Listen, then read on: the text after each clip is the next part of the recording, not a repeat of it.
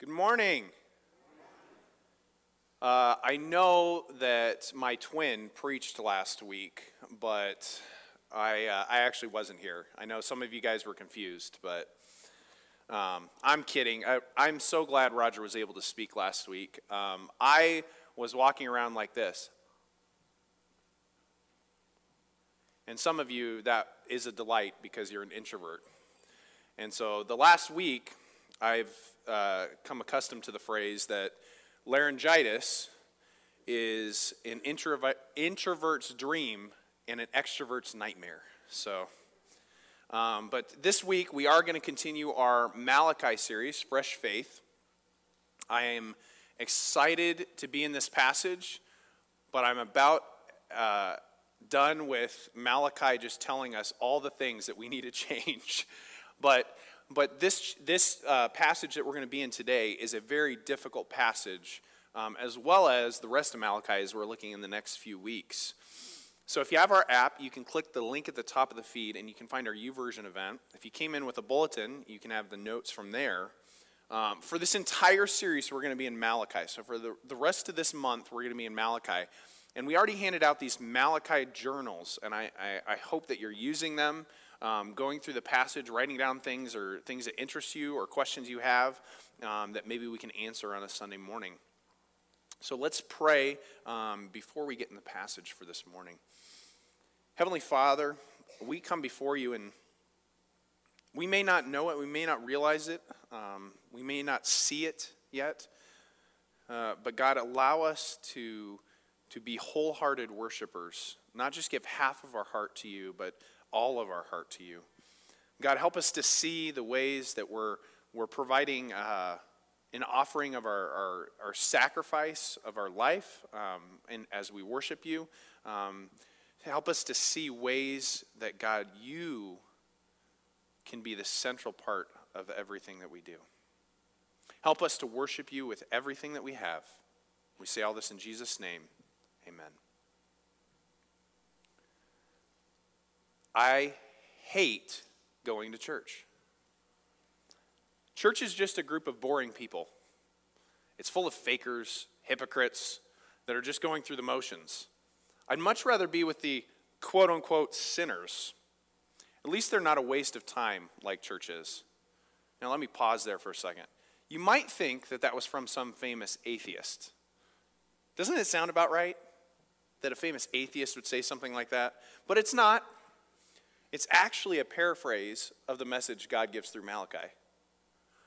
Before your mind's blown, if you haven't read the passage from this morning, God actually goes so far to say, Stop worshiping me.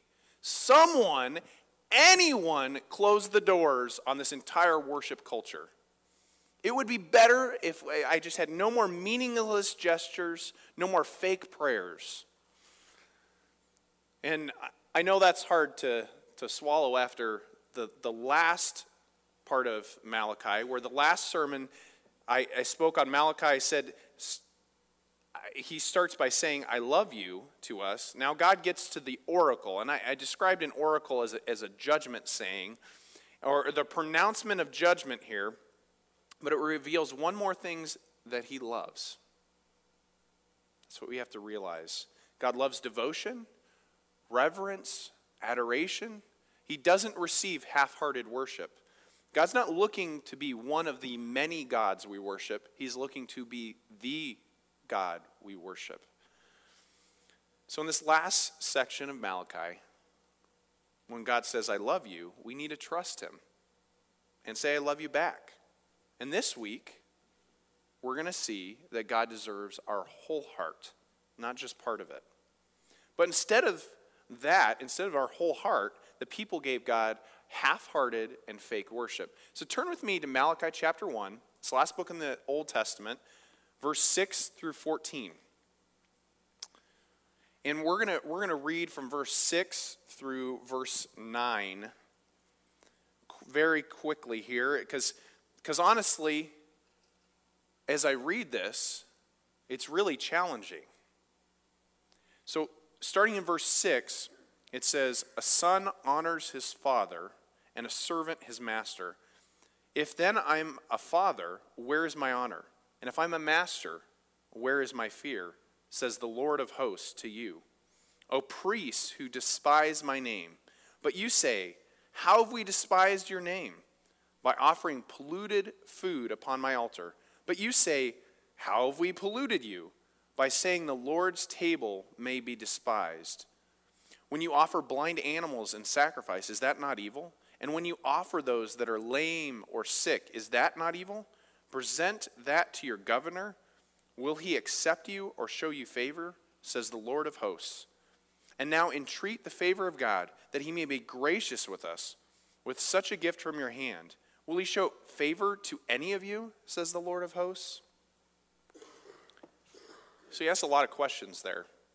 In verse 6, he asks the question, Where is my honor? God's like, Where's my honor?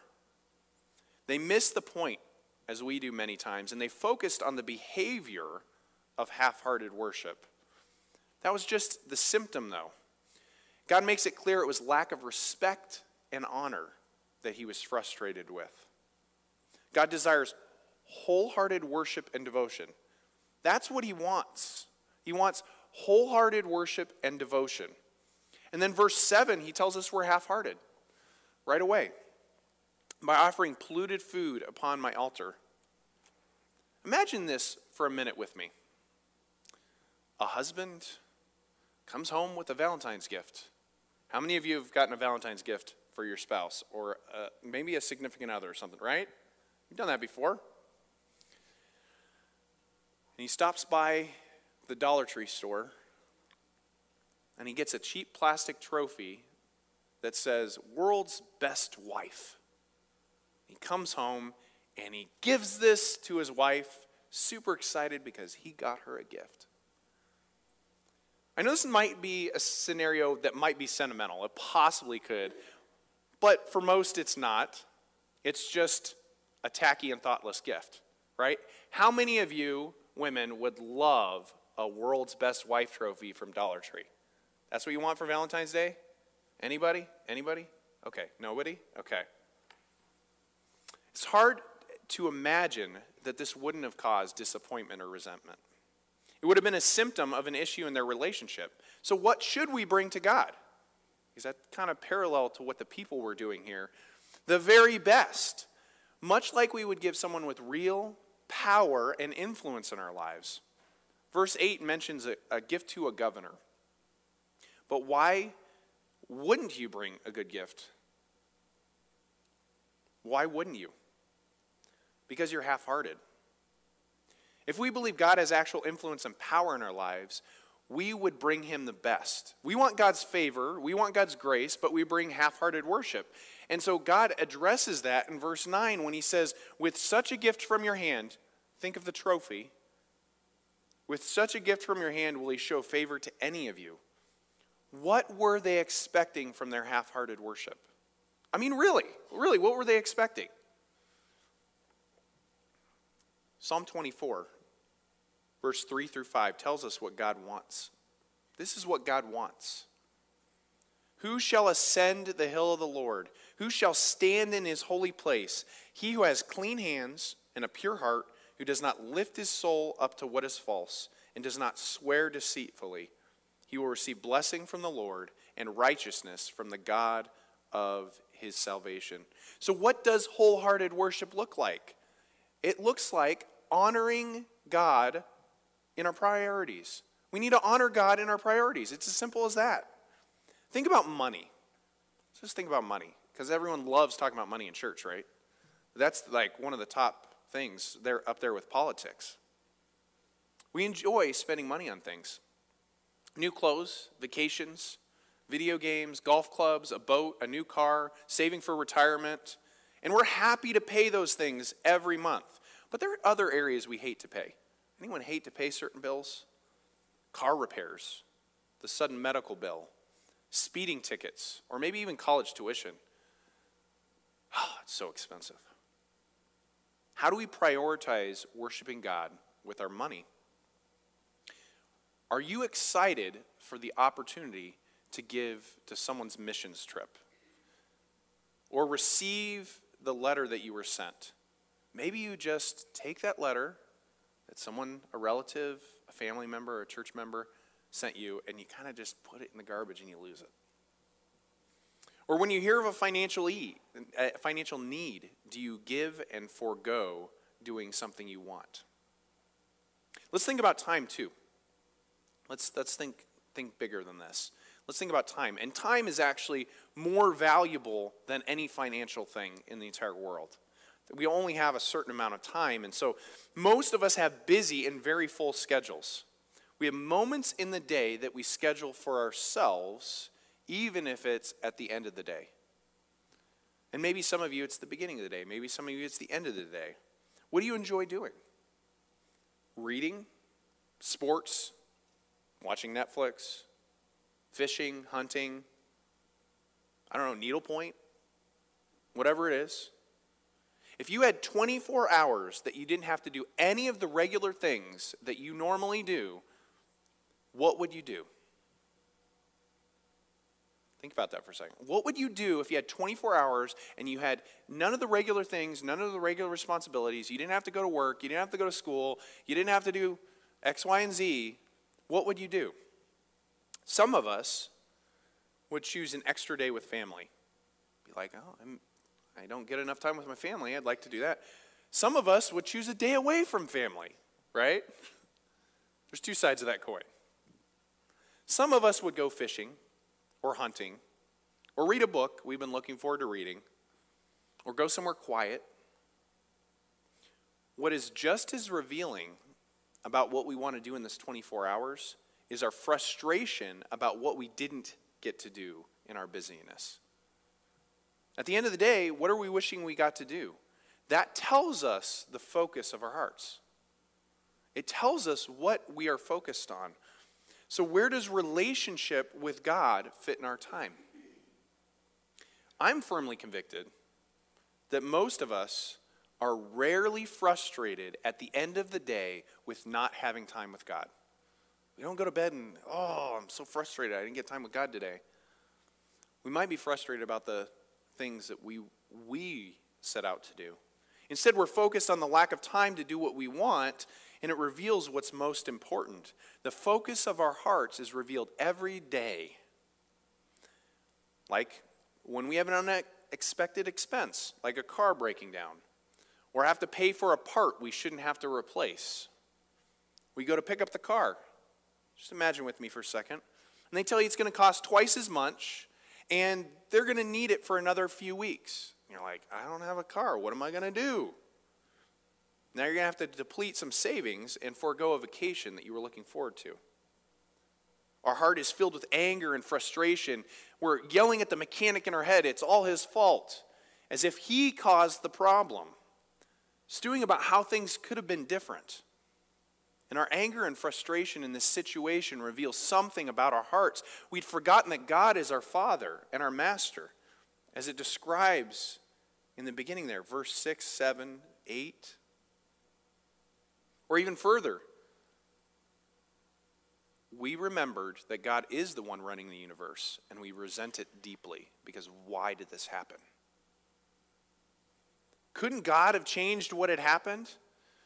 The same God that made the widow's jar of oil have an unlimited supply in 1 Kings chapter 17 could have easily kept our car working longer because he can has unlimited resources. He could have had the mechanic fix the problem so we wouldn't be without a car for so long. Here's the problem with all this. This may seem like a scenario that's just made up and out there. But in this moment, in that moment when you're thinking like that, we're without any focus on God in that moment. We're angry. We're focused on our kingdom. We're losing what little money we have for something that God could have prevented. One author put it this way Our idols, the things we want to spend our time and money on, are not getting their sacrifices, and we're cursing them for it. That's where that frustration comes from. We are exposed. We're giving God half hearted worship, really wanting only what we want and not desiring His kingdom. And when we get what we want, we rarely turn to God. When we don't get what we want, we're more likely to turn to counseling or pastoral help or something because life's not the way it should be. God desires wholehearted worship and devotion. He doesn't desire part of us, He desires all of us. So God desires that wholehearted worship and devotion. So, where does our consistent worship of God fit within this pattern of frustrations and wants? Do we look forward to Sundays? Have you ever had a moment where you're just like, hmm, I could just sleep in for another three hours? Anybody? Anybody this morning? Okay, someone raised their hand and they're on staff. That's a problem. Just kidding. do we look forward to Sundays? Do we, do we fight for time to get in God's Word and prayer? Do we set our Bible out in a public space in our house saying, This is where I'm going to go because this is the most important part of my day? Are we listening to sermons or podcasts every week? When we come together, there's something special when we gather together, but there is even more something special when you get into God's Word in your life. There's something special about all of that. Or is our mind in those times when we're when we should be in God's word or we know we should be listening to a sermon is are we thinking ah, I wish I was in bed longer. I wish I was watching Netflix or on my phone. If that's the case, I'm saying this because I've been there. If that's the case, what we're bringing to church and what we're bringing to God is a cheap plastic trophy that says, World's Best Deity. A couple people laugh, but that's, that's really what we're doing, right? We're just saying, hey, look, world's best deity, thank you. I'll just put it, uh, how about you put that on your mantle? And our expectation is that God will be thrilled with what we're offering, but clearly He's not. It doesn't make any sense. Before you think I'm speaking to you, I've had to learn this lesson myself. So, the story about the car repair was me. the story about the car repair was me. I was without a car for about a month, and this bill kept going up. Can't find the part, can't figure it out. What's going on? And my heart was anything but focused on God right when it happened. I remember going in thinking I'm getting my car back. I'm super excited. They're like, no, it's going to take another three weeks. Three weeks? What takes three weeks? Are you taking my car apart? That's what I'm thinking in my head. I wasn't saying that. But I repent of that thinking. Thinking that I know better than God. The next words in Malachi are not just for the church. They're not just for the church, but they're also specifically for the leaders of the church. So follow along with me in verse 10. It's very, very interesting what he says here. That's a continuation of that thought. And this is where God says, I hate church, okay? I hate what's going on in the church. You better shut your doors. Verse 10 right here. Oh, that there were one among you that would shut the doors, that you might not kindle fire on my altar in vain. I have no pleasure in you, says the Lord of hosts, and I will not accept an offering from your hand.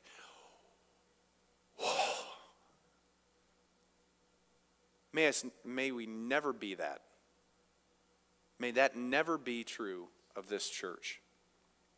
Continue in verse 11. For from the rising of the sun to the setting, my name will be great among the nations. And in every place, incense will be offered to my name, and a pure offering. For my name will be great among the nations, says the Lord of hosts. But you profane it when you say the Lord's table is polluted, and its fruit, that is, its food, may be despised. But you say, What a weariness this is, and you snort at it, says the Lord of hosts. You bring what has been taken by violence, or is lame or sick, and you bring it as your offering. Shall I accept that from your hand, says the Lord? Cursed be the cheat who has a male in his flock and vows it, and yet sacrifices to the Lord what is blemished. I am a great king, says the Lord of hosts, and my name will be feared among the nations. Nothing like ending on a high note.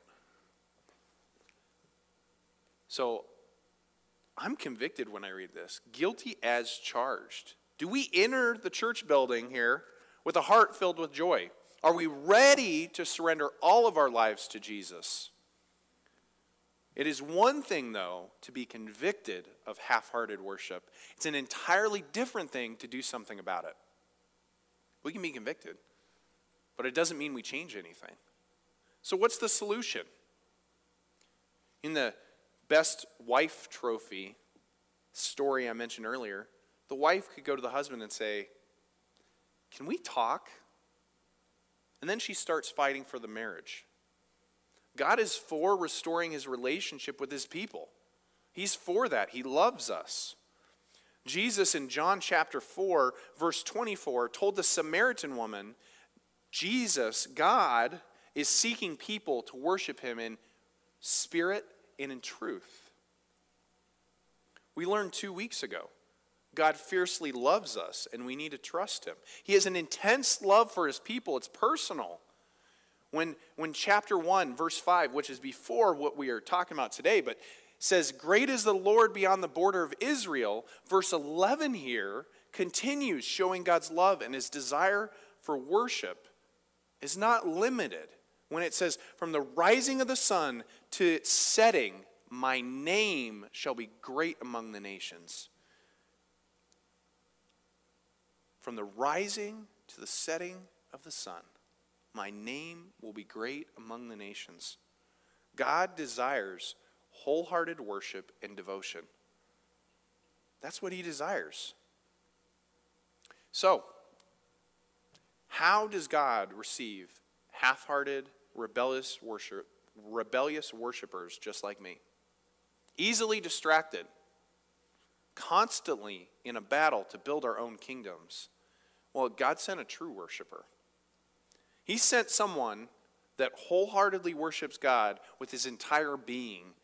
And Isaiah chapter 9, verse 6, rightfully calls him Wonderful Counselor, Mighty God, Everlasting Father, Prince of Peace. Isaiah 53 3 calls him a man of sorrows. He's a suffering servant who was obedient to death on a cross for our salvation. He worshiped at his local synagogue and at the temple, and he was surrounded by half hearted worship. Even when he was young, he wanted to be in his father's house. Luke tells us this in Luke chapter 2, verse 43 through 49. What Jesus sacrificed was never half hearted, it was his whole heart, it was his soul, his mind, his strength.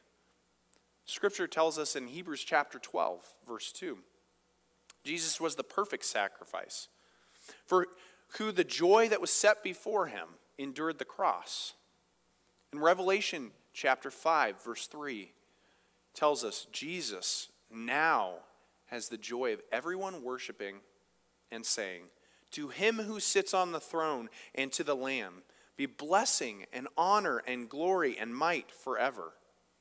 When we come to church, we are entering the presence of the living God. Is that what you felt when you came in this morning? We are entering the presence of the living God. That is more important to realize because when we just kind of have a whole hum attitude about how we're coming before God, we lose the sight of what's going on here. Hebrews chapter 12, later in chapter 12, in verse 22 through 24, it describes the city of the living God. Verse 28 and 29 describes our response to that. Here's what our response is in Hebrews chapter 12, verse 28. It says, Therefore, let us be grateful for receiving a kingdom that cannot be shaken, and let us offer to God acceptable worship with reverence and awe, for our God is a consuming fire. Wow. That right there is what worship looks like with our whole hearts. None of this half hearted stuff, none of this offering, you know, you may say, like, well, we don't offer things on idol or on, on altars. But you might be giving God your second or third or fifth or seventh or twelfth best when it comes to your life.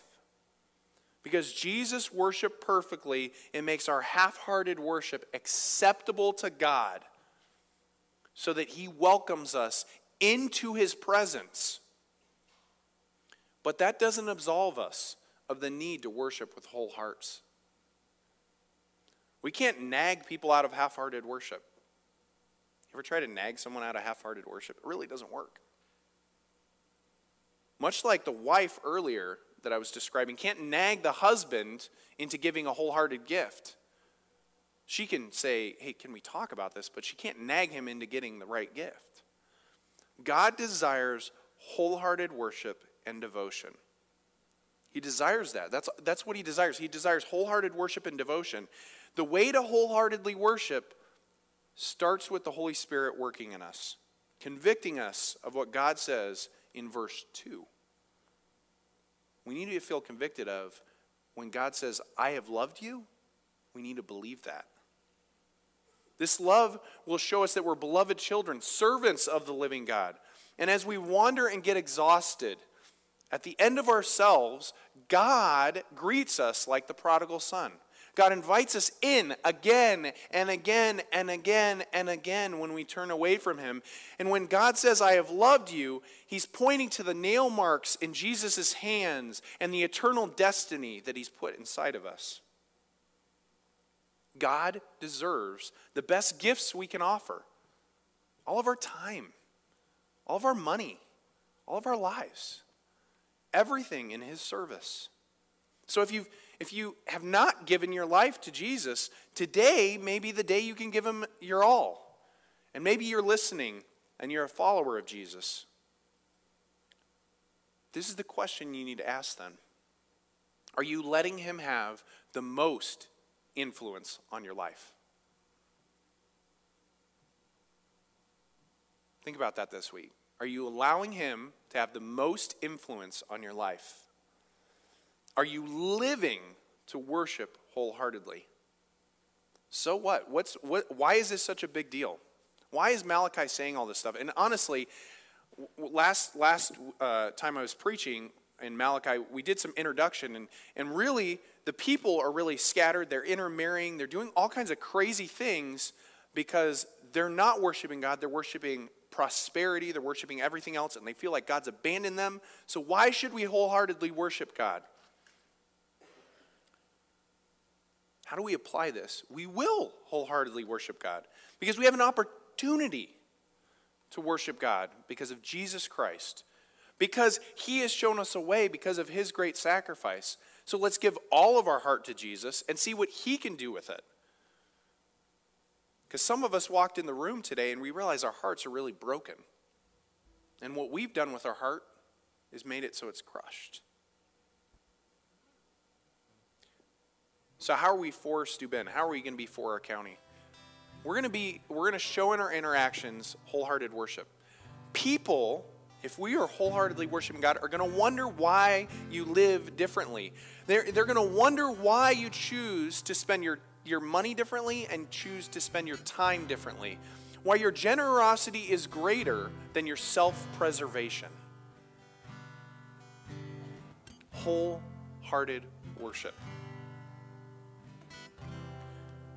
So, how does this connect to our core values? What does this look like as we look at what we value? We will bring people to worship wholeheartedly. My prayer is this that God, you would let this church be filled with wholehearted worship. Let us be a church that you want to show up at, that God wants to be here. It's a joy to be here. Let us be a church that each of us want to show up at because God is here. We will build into people a heart to worship God. Let us encourage one another to worship God with our entire lives. Let us not forget to give God our whole heart.